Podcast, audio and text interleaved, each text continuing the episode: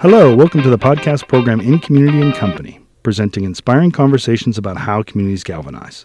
The podcast program is produced by the Department of Community Engagement at Park, Point Park University. I'm your host, Eric Sloss. I'm here today with Jake Milofsky. He's the Director of Tree Care and Reforestation for Tree Pittsburgh.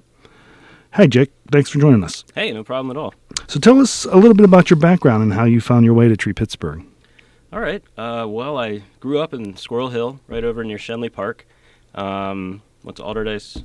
Uh, undergrad, I studied environmental studies. Came back to Pittsburgh and wound up with a job at the Pittsburgh Parks Conservancy, um, which really kind of introduced me to what urban ecology, urban environmentalism looks like, um, and uh, really kind of gained a love for arboriculture specifically and the care of trees.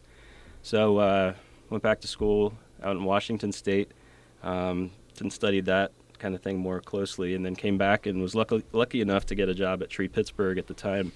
Uh, that was back in 2011 as the uh, stewardship coordinator.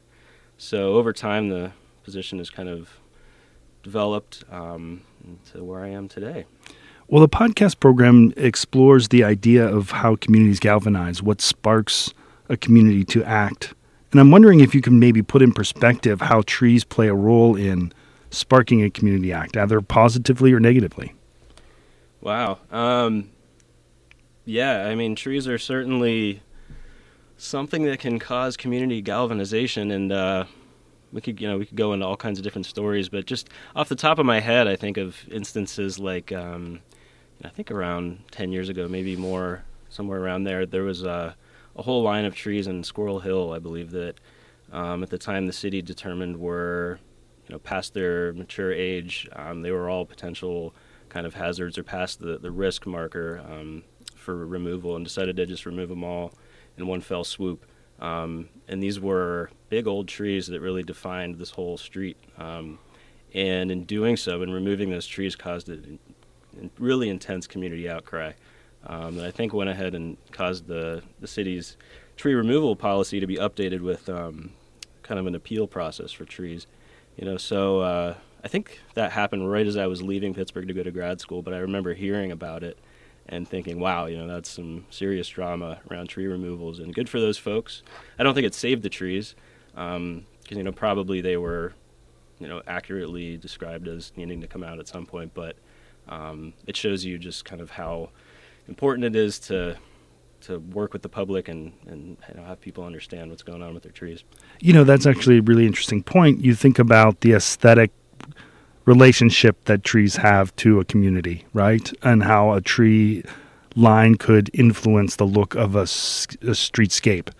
Um, but if they're not healthy, they need to be removed, right? Yeah. So um, that's actually that's interesting in terms of how you understand the science of trees, which I don't think the community in general knows the science of trees.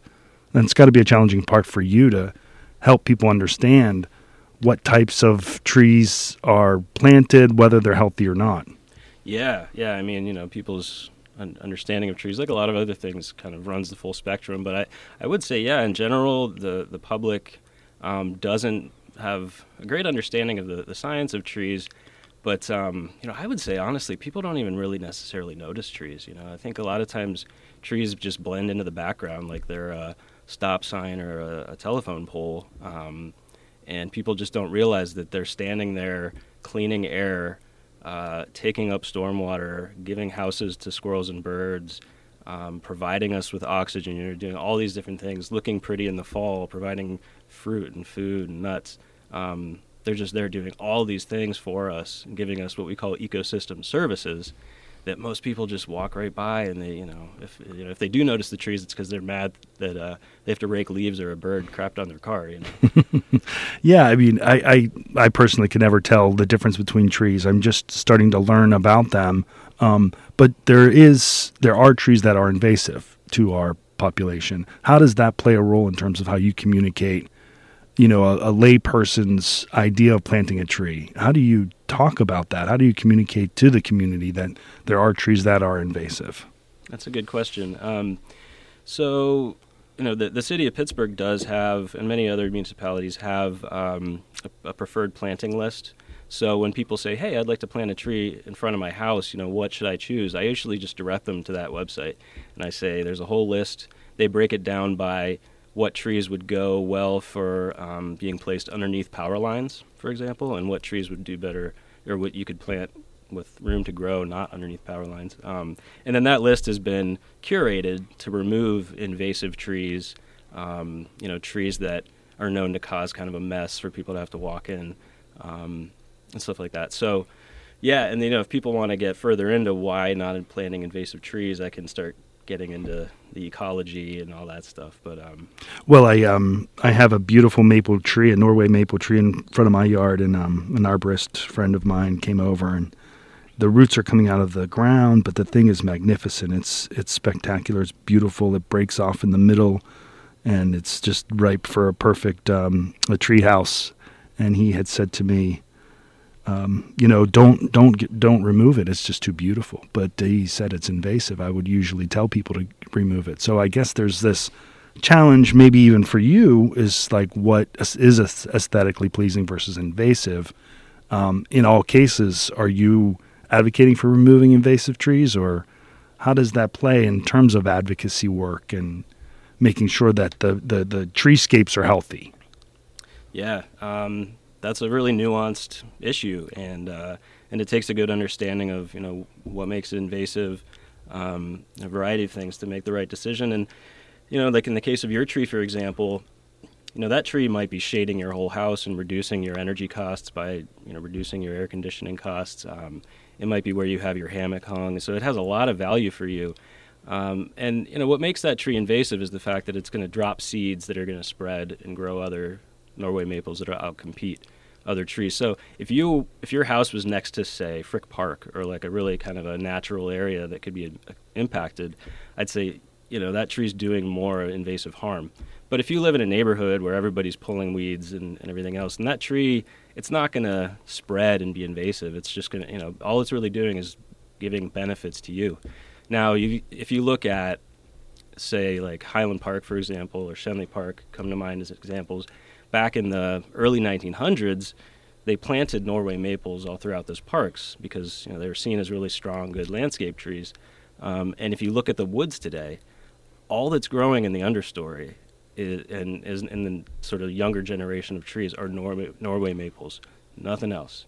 There's some old oak trees, um, maybe one or two or something else, but it's really just all Norway maple because those original Norway maples that they planted back in the early 20th century spread and didn't allow anything else to grow. So you've got these forests that are like 99% one species.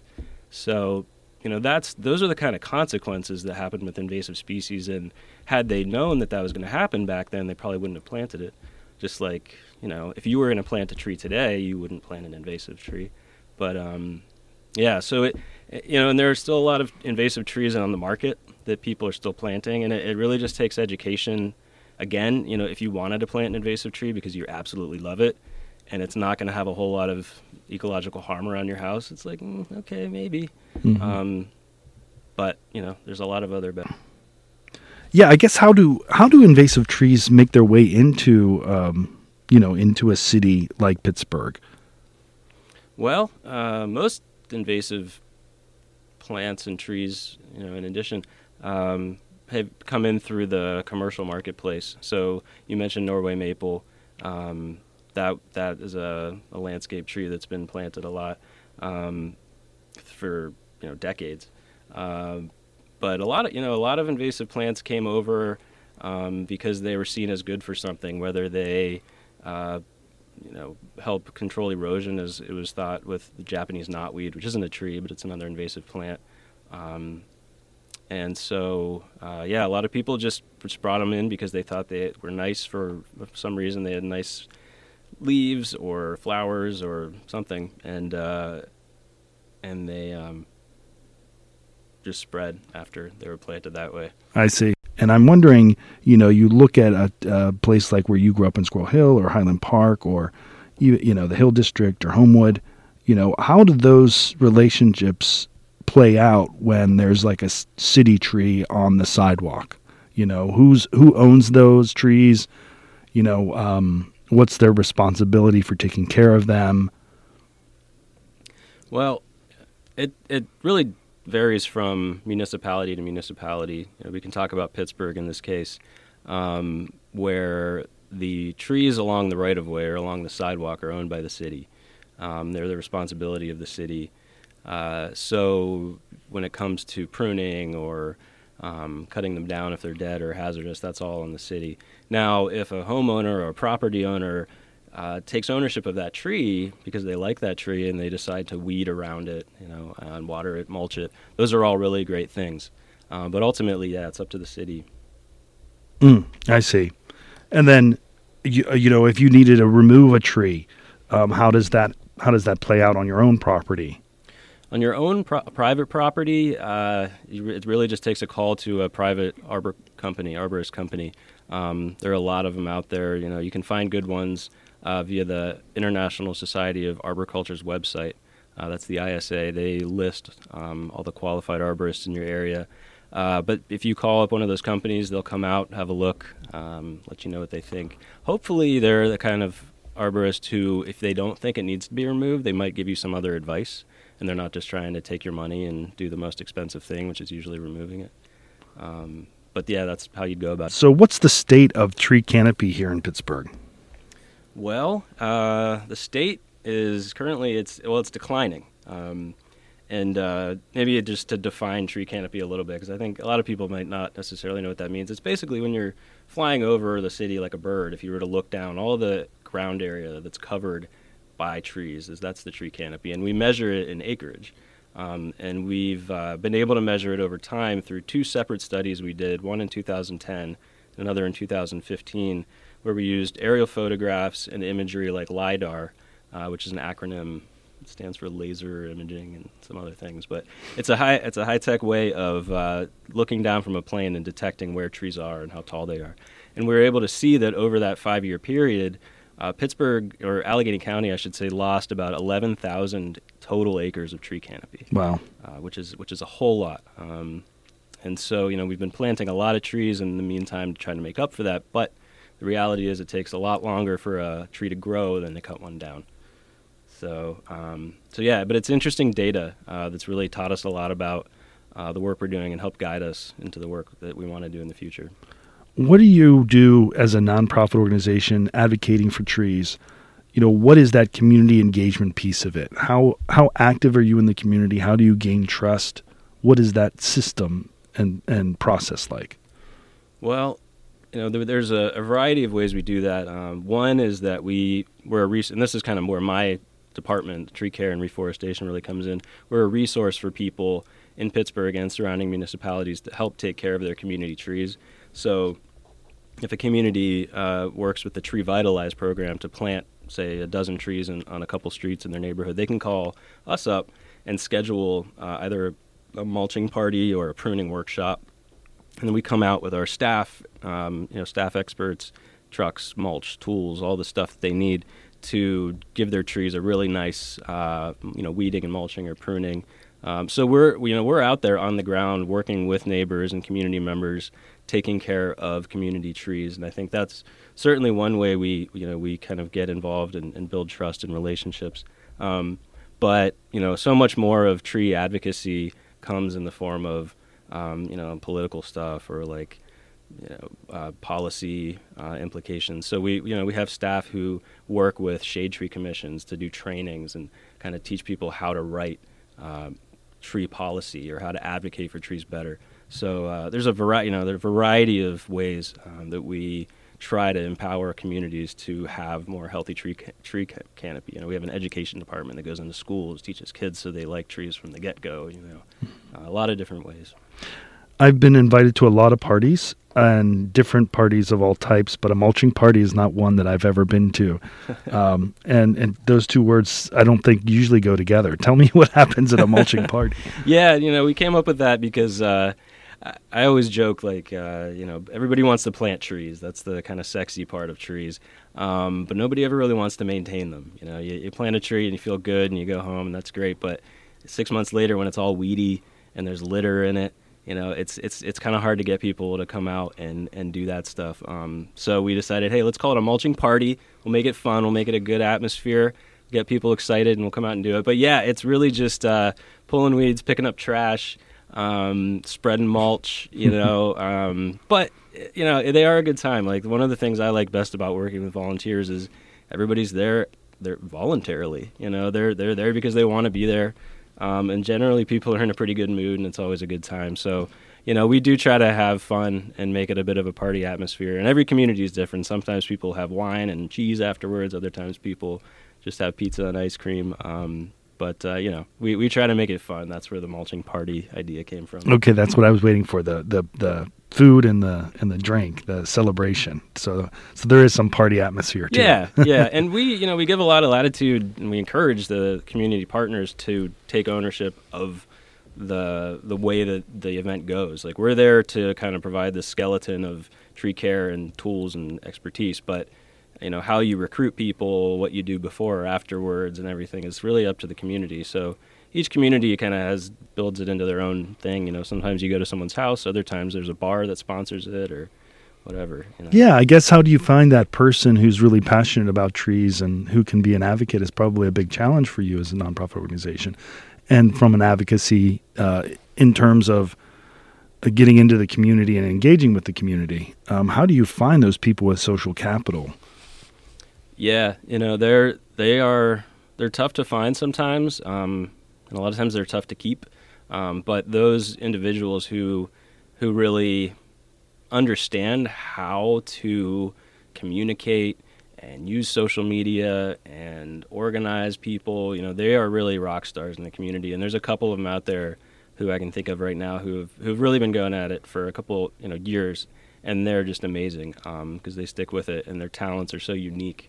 And you really see that in a pool of thousands of volunteers that we have. There's like less than a dozen that really stand out who have those skills. Or a lot of people might have those skills, but they don't have the willingness to, to use their time that way. So, yeah, I mean, finding those people is tough. Um, and not every community has them uh, who are willing, again, who are, who are willing to put the time in. Um, so, yeah, you know, it's just those advocacy efforts that are made to, to reaching out um, there's a lot of uh, you know, I always kind of say we're like a little bit of a squeaky wheel gets through grease kind of operation because if a community wants um, us to come out and work with them, they'll call us and we'll do it. But if a community, if we don't hear from a community, a lot of times we won't make it out there. So one of the ways we're trying to grow um, as an organization is to build up our outreach efforts so that we can identify communities that have trees haven't been having you know participation and need it, and then reach out to them and work with them, because you know if a community doesn't have that person uh, who's willing to do it voluntarily, we should be able to come in and do it you know as part of our job. Um, but uh, you know we're always trying to find those people to recruit them to encourage them. You know we have a volunteer of the year award every year that goes out to some stellar volunteer, and we really publicize that. Um, but those people are extremely valuable. You touched on the policy uh, challenges that are happening. What are some of the uh, challenges that you see in the near future from from a policy and advocacy side? Uh, what are the requirements for? You said that if you have a tree in your backyard, you can just call an arborist and cut it down. Uh, what are those requirements? And if if you could dream up a policy solution, what would it be? Well, yeah, I mean, the I think one of the biggest areas in terms of policy with trees is protections, um, because trees have very very few protections from say development um, or just being cut down. Um, and I don't want to get any of like the private property rights advocates mad at me because you know you should you know perhaps be able to do whatever you want on your own private property, but there are places where whether a tree is on your own property or not, if it's over a certain size or if it has a certain um, you know if it yeah over a certain size that it, it may be that you need a special permit to cut it down.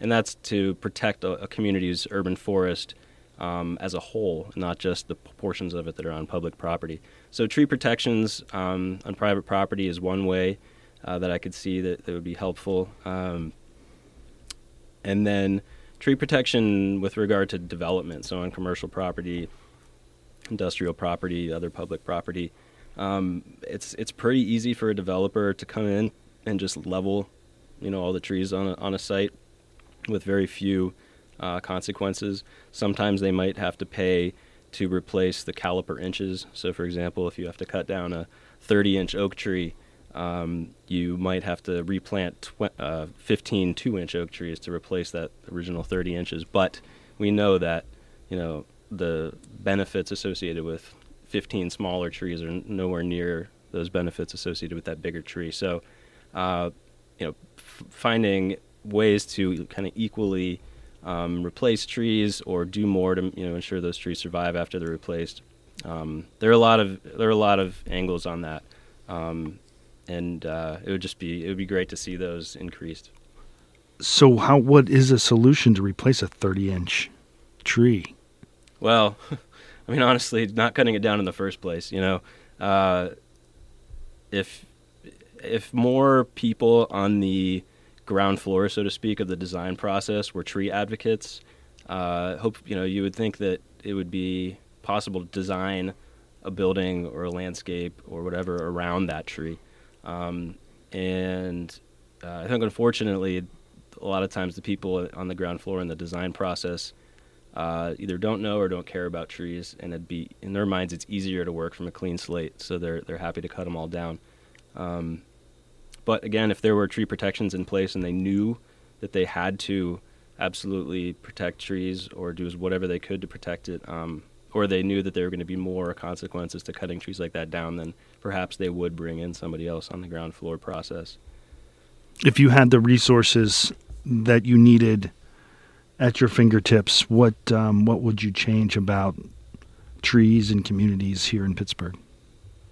Um, you know, I think the if I had the resources at my fingertips, probably just funding the city of Pittsburgh forestry department um, in a, way more um, to to get all of the trees to the point of maintenance where they are truly assets and not liabilities. Because frankly, when you have a lot of trees and they're not being maintained, they can become liabilities. Um, but if you're maintaining them, you're pruning them, you're you're looking after them, you're inspecting them, then they really become assets that are valuable and are just purely providing uh, benefits to the community. And and that's possible. You know, lots of other cities get there. Um, so I think that's one thing. But I wouldn't want to fund the forestry department, or you know, for example, such that volunteers were no longer needed, um, because I think there's something really valuable about having the community involved.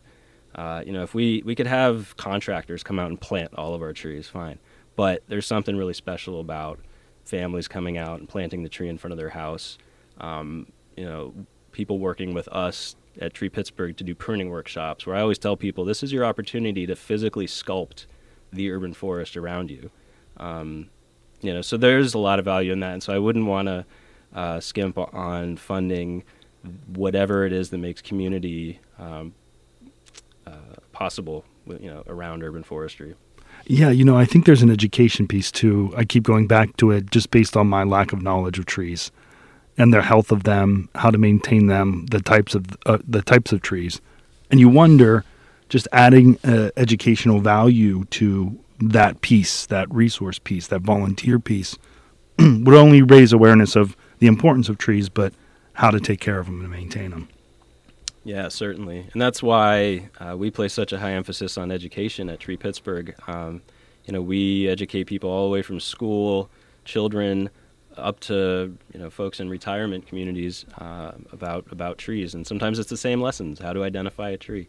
Uh, but uh, but yeah, providing as much uh, education as we can get out there and that, that there's demand for is um, is something that's really important to us. Jake, this was such a great conversation. Thank you. How do how do you get a hold of uh, Tree Pittsburgh if you want to volunteer or if you have any questions about trees in your backyard? Yeah, certainly. Uh, our website www.treepittsburgh.org. It's a great place to start. Um, you know, there's uh, you can always email our info at account or call us up. You know, a lot of times we're just sitting there working on a spreadsheet about trees, and uh, happy to get a phone call from somebody wondering about a tree in their backyard. Um, and if we don't know the answer, or you know, we're happy to refer you on to a private arborist or somebody else too.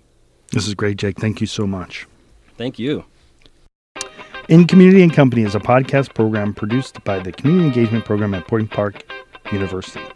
Like to say thank you to executive producer Dr. Heather Starr Fiedler and studio production by Tyler Polk. It is recorded in front of a live studio audience at the Center for Media Innovation at Point Park University.